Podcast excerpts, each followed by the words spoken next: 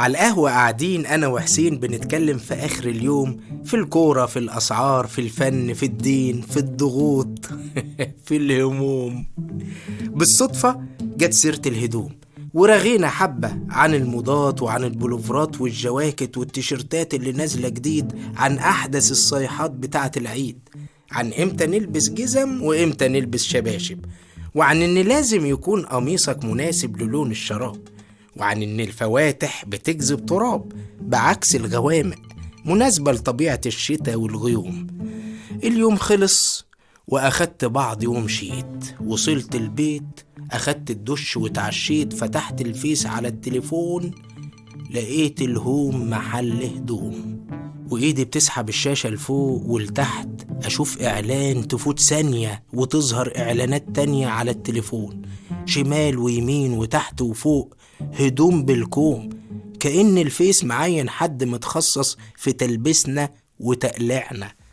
كأن أما شفت حسين على القهوة ما كناش في المكان اتنين وكان في حد في التليفون بيسمعنا.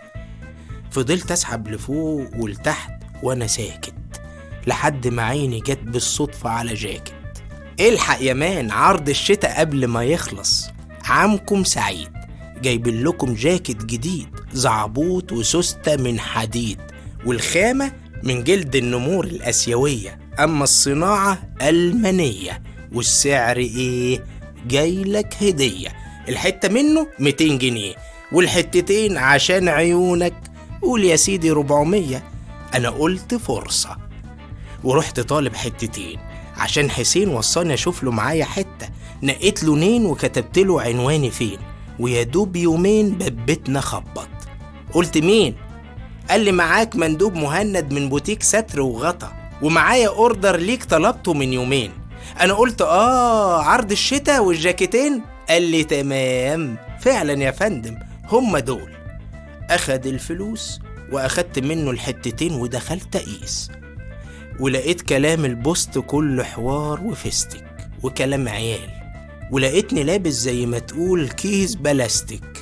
ولولا إن فيه زعبوط بأستك كنت قلت عليه شوال لا ده شكل جاكيت شاف مصانع ألمانية ولا حتى عتب باب مطار.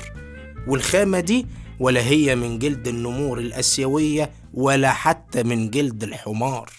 وآخرها تبقى على الرصيف في المريوطية أو فرزة رابعة فحاوية جت من زنجبار.